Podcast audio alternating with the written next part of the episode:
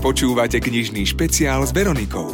Prinášame zaujímavé rozhovory s autormi. Počúvate medzi riadkami a môjim dnešným hostom je kondičný tréner Maroš Molnár. Prajem vám dobrý deň. Dobrý deň. Vás ako trénera poznajú mnohí športovci, ale aj široká verejnosť z televíznej relácie, kde vy ste boli takým kondičným sprievodcom pre ľudí, ktorí naozaj chceli výrazne zmeniť svoj životný štýl, aby sa cítili a aj vyzerali lepšie. Nedávno ste napísali knihu Gauč alebo Šťastie. Tá obsahuje tú praktickú časť, ale aj životný príbeh, ktorý ste do tej knižnej podoby napísali spolu s redaktorkou a novinárkou Luciou Čarnou.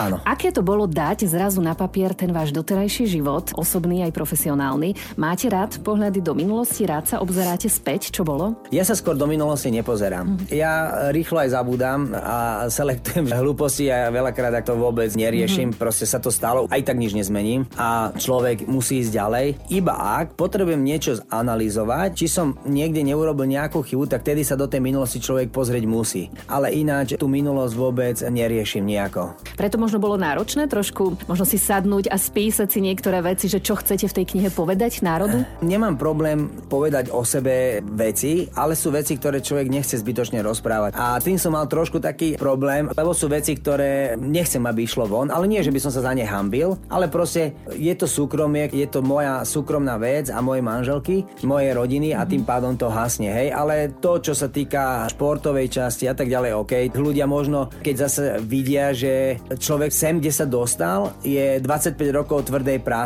Proste všetko som si musel tvrdo vymakať. Teraz niektorí majú stres, že si nezariadia niečo. Keď si tam prečítajú, že my sme žili v podstate na internátnej izbe, celá rodina a, a bolo to OK. Proste sa s tým človek stotožnil. Je to obdobie, že človek je zatvorený doma, veľa vecí sa zosekáva a tak ďalej. Možno keď človek si prežil v živote nejaký reálny život, ktorý musel odžiť a nebolo to jednoduché a nebolo to, že katastrofa. V tom danom momente to bolo najlepšie, čo sme mali. Bolo to nádherné.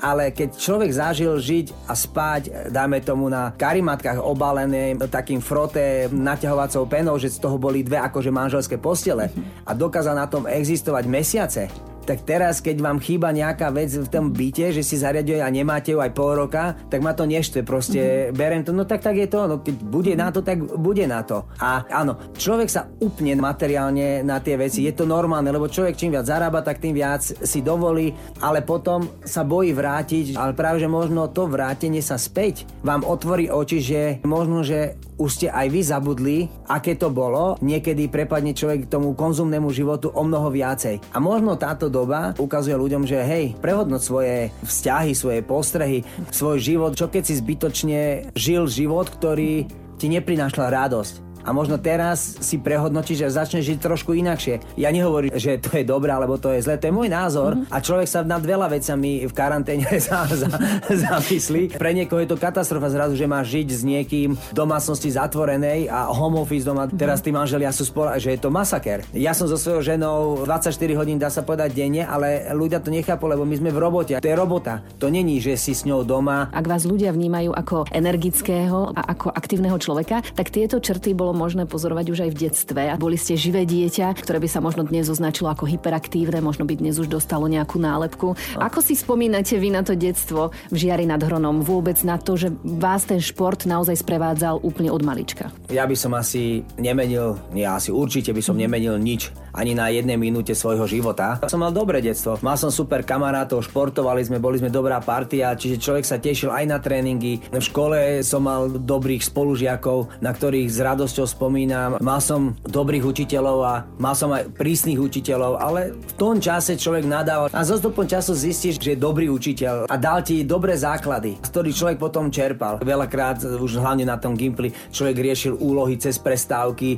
rýchle a snažil sa vyklúčkovať zo všetkého tak, aby tie známky boli OK. Ja som tak preplával taký ten dvojkár, jednotkár, dvojkár, mm-hmm. sem tam nejaká trojka sa myhla. Aj keď teraz, keď sa tak pozorujem so stupom času, tak milujem sedieť nad knihami mm-hmm. a študovať a čítať. A normálne som koľkokrát aj uvažoval, že či nie študovať znovu ešte jednu vysokú školu, mm-hmm. že ma to normálne baví. Ale potom zistí, že aj by som išiel študovať, ale kto bude zarábať. Už sa to nedá že, že, že človek si to nedá stíhať, mm, a není sám, je tu rodina. Mm-hmm. Som vôbec rád, že deti študujú aj syn teda na vysokej škole, mm-hmm. takže je je to super. A váš otec už trénoval atletiku. Od malička ste športovali a tú atletiku vy ste vnímali ako vysnívané povolanie, teda niečo, čo ano. zrejme budete raz robiť. Ale ten život potom priniesie všeličo iné. Kde nastal ten zlom, že dnes nehovoríme o atlétovi Marošovi Molnárovi, ale o trénerovi? Ten zlom nastal na konci vysokej školy v 5. ročníku, keď som sa rozhodoval na základe ponuky od Peťa Hubera, že či sa stať kondičným trénerom alebo pomáhať pri kondičnom tréningu alebo nepomáhať s Danielou Handuchovou a zistil som, že ma to neuveriteľne naplňa, že som sa cítil šťastný pri tom.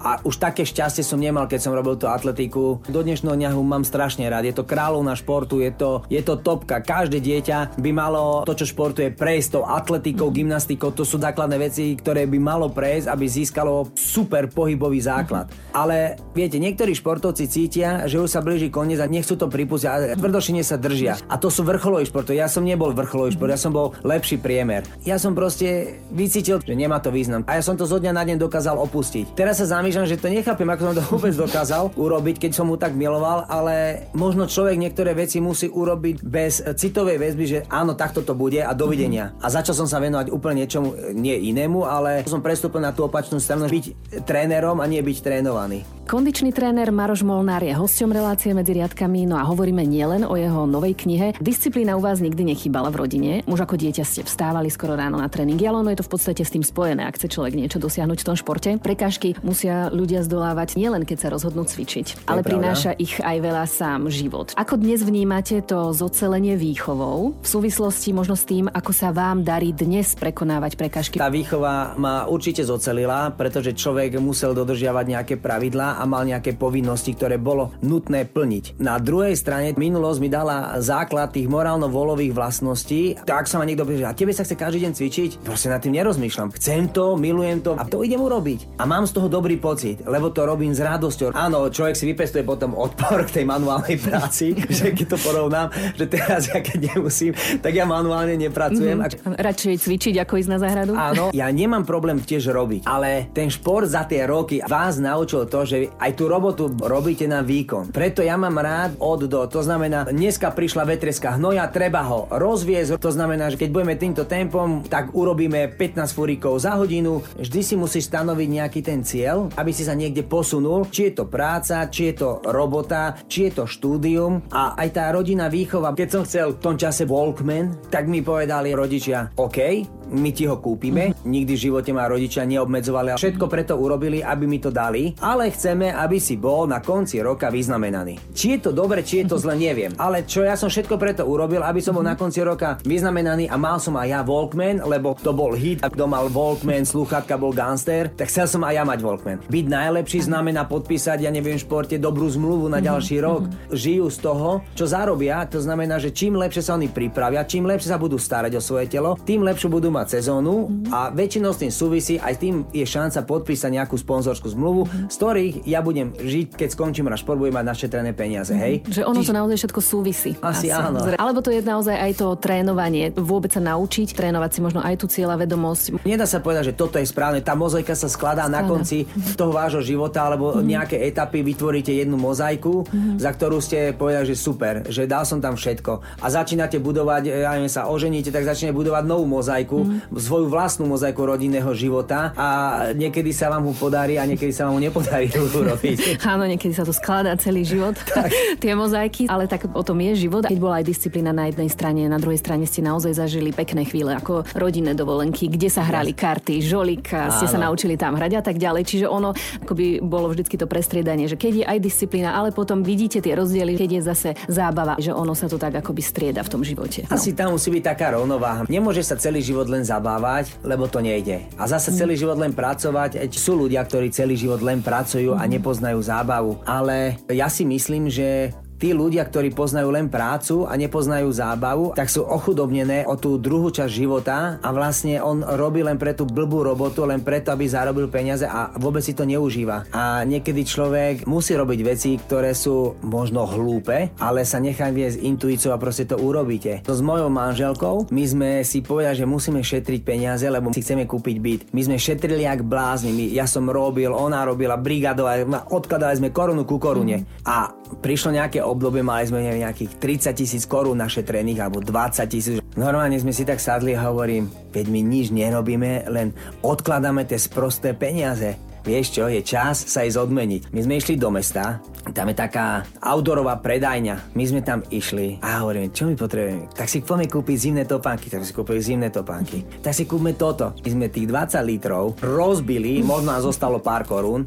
My sme si nakúpili. Ale ten pocit šťastia, ktorý je potom, že ak ťa to hreje, že si si urobil, že mega radosť, tak to sa nedá opiť, my boli mega šťastní. Ja sa večer potom večer prišlo. My sme ale sprostí, my tu šetríme a potom to rozbijeme. Ale to sú presne tie veci, ktoré človek nejako neovplyvní, mm-hmm. ale vás zasa posunú dopredu tak to bolo, no. Ako človek musí žiť a blbnúť, lebo bez toho sa to nedá. Ja aspoň by som to tiež nevedel. A vy ste trénovali tie známe športové mená ako Daniela Hantuchová, Jana Šeďová, bratia Rančíkovci, a teraz spomínam naozaj len niektorých z toho Áno. množstva. Rovnako ste trénovali aj bežných ľudí, ktorí sa rozhodli zatočiť výraznou nadváhou až obezitou. A pri tých krokoch k zmene životného štýlu oni prechádzali aj nejakými kritickými chvíľami. Keď chce človek zmeniť to vizuálno, tie zmeny sa odrazia aj v tých ďalších sférach života, ale kam vás posúvajú tieto príbehy? Každá práca s každým jedným človekom, a ktorým trávite XY hodín a dlhodobo vás niekde posúva a nejako vás ovplyvňuje. Trénovanie je niekedy aj čas psychológie. Aj v rodine sú problémy, treba niečo vyriešiť. Ja s tým veľmi bojujem. Byť v domácnosti taktiež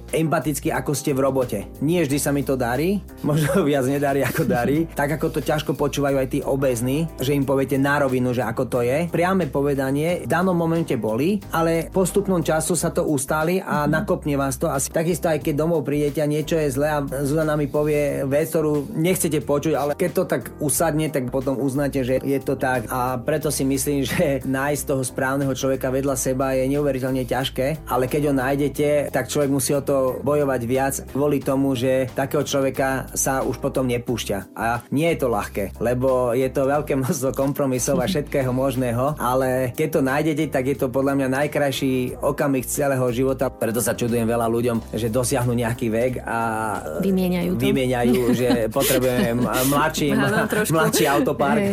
je to také smiešné. Ale niekedy sa to stane proste, že mm. ozaj tí ľudia zrazu po 10, 15, 5 rokoch zrazu majú neuveriteľne všetko prázdne. Tak tedy je jasná vec, na čo byť s tým človekom, keď je tam absolútna prázdnota a vyskúšali všetko možné. A tieto veci vy vlastne riešite aj s tými obeznými ľuďmi. Riešite ich súkromný život. Čím lepšie sa cítia, tým aj oni niečo vám povedia z toho súkromného života a vy sa im snažíte poradiť tak, ako viete vy, ako vy žijete život, aké máte vy svoje pravidla vnútorné, tak im radíte. Či si oni z toho niečo zoberú alebo nezoberú, je len na nich. Ale ja keď im radím, tak sa im snažím vždy poradiť to najlepšie, ako ja sám viem, alebo mhm. ako by som to ja robil. A je na nich, že či je to správne alebo nesprávne. Áno, už ako si zvolia cestu. Ale tak. tá empatia je akoby váš jeden z hlavných pracovných nástrojov. Empatia, ak tam nechýba, tak predsa len sa vám potom aj tí ľudia zdôveria, otvoria sa viac a... Musia vidieť, že vy tú robotu robíte a máte ju radi. Mm-hmm. Že to nerobíte prioritne kvôli peniazom, mm-hmm. že to mhm. nerobíte prioritne kvôli sláve, ale robíte to preto, že to chcete robiť. Čo vás to baví. Tak. Hosťom medzi riadkami je Maroš Molnár, vy ste kondičný tréner, vaša hlavná pracovná náplň je teda tá športová, ale pevné miesto vo vašom živote mali a majú knihy. Áno. V ťažkých časoch vám pomohla napríklad aj kniha Rob to, čo máš rád a peniaze prídu. Áno, to bol veľký zlo v mojom živote, keď som to začal áno. čítať. Áno. Je to možno, že kniha, ku ktorej sa ešte vraciate aj po rokoch, alebo skôr si to pamätáte ako naozaj ten zlomový bod? Nevracia sa z toho dôvodu, že niekde je. lebo to bola maličká knižočka. Možno ju niekde nájdem v tých knihách, lebo sme sa aj stiahovali jedno s druhým. To bola jedna z mojich prvých kníh, čo mi otvorili oči, keď človek strašne robil a presne sa upel len na to, že robiť, robiť, robiť mm-hmm. a zarobiť a kúpiť si niečo, teda byt. A potom sa vytratila radosť toho trénovania a táto kniha mi otvorila oči, že to je absolútne blbý pohľad na to cetko. A potom druhá kniha, ktorú mi dal jeden môj kamarát, je Najbohatší muž Babylonu. A to bola druhá kniha, ktorá ma naučila aspoň trošku šetriť. Preto ja vždy hovorím, keď niekto povie, ale ja zarobím len toľko. Aj z toho sa dá ušetriť niečo, len musíš vedieť ako. K tej knihe napríklad e, sa často vraciam. Hlavne vtedy, keď je nejaký problém a tie peniaze nie sú a vy ich potrebujete. A tá kniha je tak dobrá, že ozaj to funguje. Stačí sa toho držať. Aj to úplne, že to nie môže, aby to takto fungovalo. A fakt to tak funguje, takže to je druhá kniha, ktorá mi tak trošku zmenila pohľad na niektoré veci. A ja sa rada pýtam mojich hostí, hostí, rada sa tak virtuálne dostávam do ich domácich knižníc doma, že si to predstavujeme s poslucháčmi. Keď by sme si mali predstaviť tú vašu domácu knižnicu, možno aká je to skladba kníh, aj tie odborné knihy alebo beletria, ako vyzerá vaša domáca knižnica? Teraz sme sa stiahovali, ale máme jednu knižnicu, tá už je plná a ďalšie knihy mám v takých tých bedničkách naukladané. Mm-hmm. Mám 5 bedničiek a tam mám len odborné knihy. Mm-hmm. Mám rád čítať si o buddhizme, o Tibete. Mám také knižky, že Snežný leopard. Teraz som začal e, čítať Arsena Lupena. Opačná minca, je to Sherlock Holmes, ale je to ten človek, čo krádne, ale aj rozdáva. Mám z toho radosť taká oddychovečka. Potom tam mám veľa z kníž anatomických a kníh o kreslení. A teraz som si kúpil knižku, e, jedna sa volá Tao a druhá sa volá Meridiany Drahy života. To napísala Zuna Vesan Kozanková. Ja som vždy mal rád tú východnú kultúru, Meridiany, energetické centra. Ja som niečo podobného robil diplomovku. Veľa vecí sa dá z toho preniesť do života. Vrch je také umenie, prechádza to do stredu do beletrie a končí to odbornou literatúrou. Asi tak je zložená naša knižnica. Tak ste dali aj niekoľko typov pre našich poslucháčov aj ďalších. Ja si tak kupujem knihy, že keď ma niečo očarí, tak ja si ju kúpim. Začnem ju čítať, ale ja mám rozčítaných niekoľko kníh. Ja podľa pocitu, keď si lánem do postele, tak si zoberiem, že akú knihu chcem čítať. A ja mám aj na nočnom stoliku koľkokrát aj 6 kníh. A na druhý deň čítam inú. A od uh, Tima Ferisa, on má 4-hodinové telo, pracovný týždeň na 4, tiež má také zaujímavé knihy. To sú také jednoduché čítanie. Ja mám takú literatúra, ktorá je relatívne ťažšia, že musíte rozmýšľať, mm-hmm. alebo literatúra, ktorá je taká pohodička, že sa aj zasmiete a ide to tak príjemne. A som rád, že som sa naučil čítať knihy. Aj syn číta veľa kníh, len je o level vyššie, ten číta všetko v angličtine, takže to ja až tak mm-hmm. ďaleko nie som. Ja odbornú literatúru čítam, snažím sa v angličtine, lebo i tá je najlepšia. Bohužiaľ na Slovensku nie je mhm, toľko mm, literatúry. Je tak sa snažím lúskať cesto. Ja si rád v knihách počiarkujem. Ja to milujem si písať, počiarkovať, mm-hmm. pretože kniha vám vytvára slovnú zásobu na jednej strane, ale vy stále rozmýšľate potom nad niečím. A potom aj v tých extrémnych premenách, alebo keď sa rozprávate so športovcami mm-hmm. alebo s niekým, tak vás napadajú veci, ktoré vy ani neviete, že ste si tam uložili a v danom mhm. momente viete mu poradiť niečo, že, že táto vec by bola správna, že toto je dobrý citát, alebo tento mal dobrý názor, ale to podľa mňa bez čítania kníh nemáte šancu, lebo život vy žijete, ale v tej knihe sú veľakrát rozobraté také rôzne situácie. A súvislosti. A súvislosti, že, si to vie človek že prečo, potom možno a potom rozmýšľate. E, presne. Vás inšpirovala aj kniha Agonia a extáza.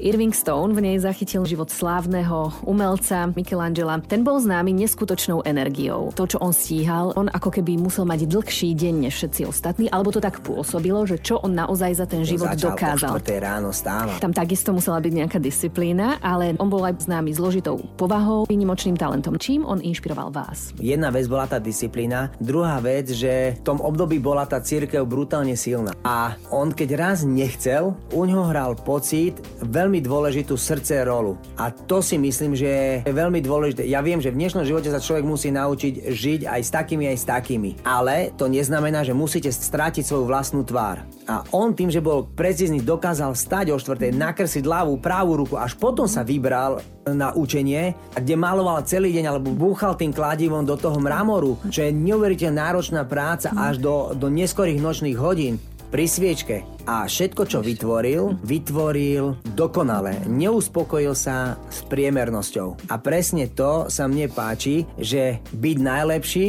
znamená odlišovať sa. To je aj také moje heslo. Aj u neho to platilo, že on bol niečom výnimočný a niečom neuveriteľný. Hovorilo sa, že v jednej veci robí jednu a budeš tom najlepší.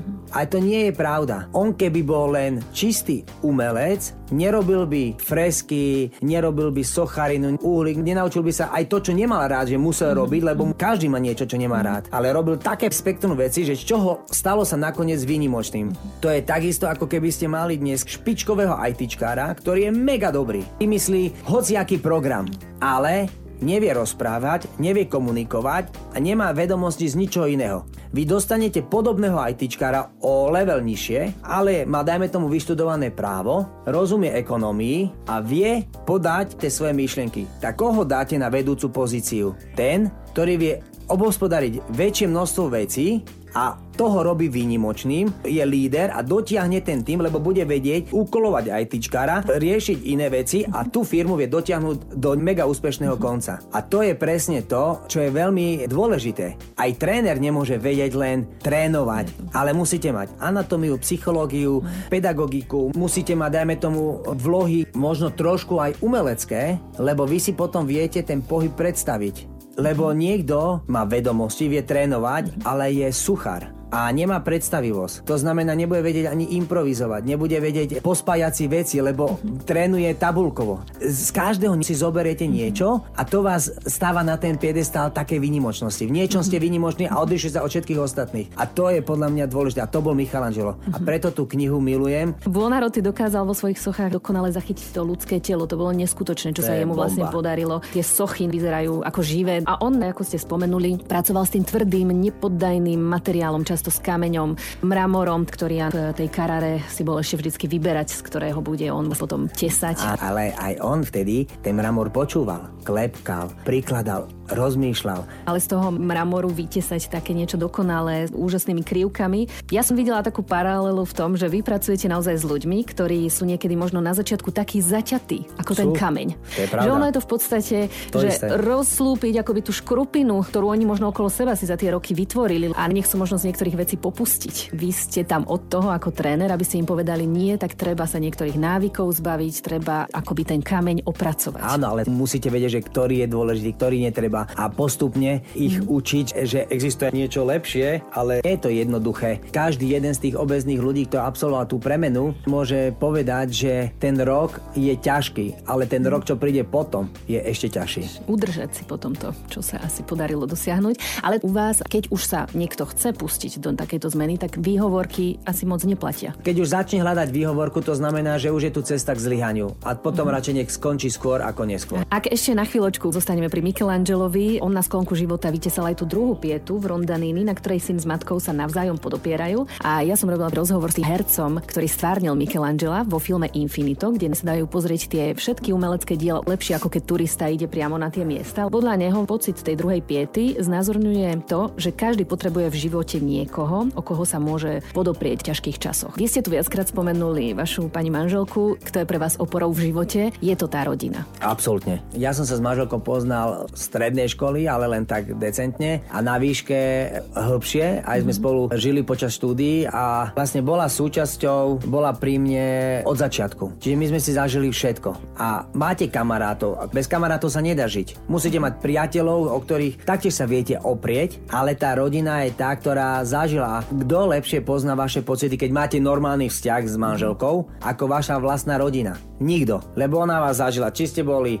v dobrej, zlej nálade, mm. na dne, hore. Proste vo všetkých ona ma zažila vo všetkých mm-hmm. situáciách, aké len existujú. Vždy mi prehovorila a pomohla mi. To je proste ona. A ja nikdy v živote by som je to, a jej to nemôžem nikdy zabudnúť. Som je vďačný za veľa vecí, lebo my sme dve rozdielne povahy a možno práve preto je to dobre, lebo fakt, že ona je úplne z iného žalúdku a preto som ňou vydržala to teraz. Vlastne budeme mať o chvíľočku 25 rokov manželstva. Viac sa o Marošovi Molnárovi a jeho životnom príbehu môžete dozvedieť v knihe Gauč alebo Šťastie, ktorá ponúka aj praktickú časť. Tam sú tipy na to, ako cvičiť napríklad aj doma. Keďže v posledných mesiacoch sú ľudia bližšie k tým svojim domácim gaučom, možno aj viac ako by chceli. Vy ste toto obdobie zase zobrali ako výzvu a prinášate ľuďom napríklad aj pravidelné videá ano. o tom, keď už aj sú teda doma, nech možno tým, že každý si trošku zlepší tú svoju fyzičku a môže tam cvičiť aj doma. Máte naozaj spätnú väzbu, že ľudia využili tento čas a viac áno, sa hýbu? Áno, odpisujú nám a komunikujú mm-hmm. a mhm. to sme veľmi radi. Teda ja mám na svojom Instagrame a Facebooku veľa mm-hmm. aktívnych mm-hmm. followers, ktorí ďakujem neuveriteľne za to, lebo keby ich nebolo, tak možno by som dával zo pár tréningov s manželkou, ale postupne upadlo by to. A práve tí followers, ktorí vám píšu a žiadajú si tie tréningy, stále myslieť, že urobiť nejaký tréning, tak je to veľmi ťažké. Ale je to nádherné, keď vás ľudia sledujú a vám hovoria, že to je super, je to dobré, je to fantastické a tak ďalej. Mm-hmm. To vás motivuje robiť ďalej a stále im dávať nejaké tie tréningy a pomáhať im prečkať toto ťažké obdobie lepšie a ukazovať im to, že toto je tá cesta. Už keď ste na dne, ale keď ste fyzicky fit, tak určite sa skôr odrazíte z toho dna a chceme im priniesť nejaký taký e, live sharing s dietologom, s Viktorom Bielíkom som sa spojil, konkrétne rády. Vlastne to, čo sa ľudia pýtajú, zhrnúť zasa do nejakej hodinky,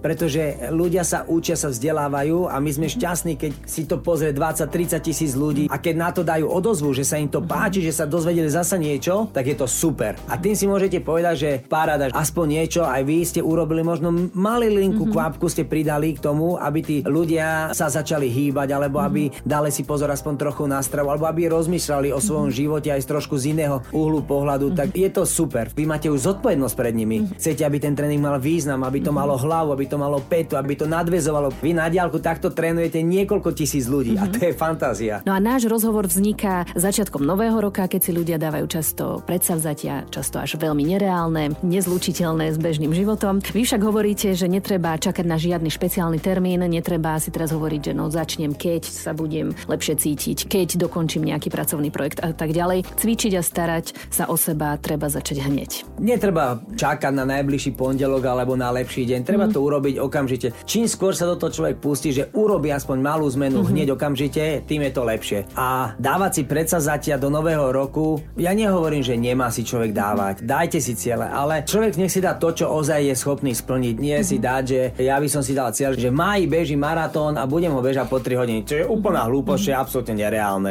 Bol by som rád, keby som zabehol za 4, 4,5 hodiny. Človek si musí zhodnotiť, vedieť, že čo je schopný urobiť a nastaviť si len taký cieľ, ktorý je pre ňo motivujúci a nie frustrujúci počase. A radšej splniť 10 menších cieľov, ako nedať jeden veľký cieľ. Verím, že ste namotivovali aj našich poslucháčov.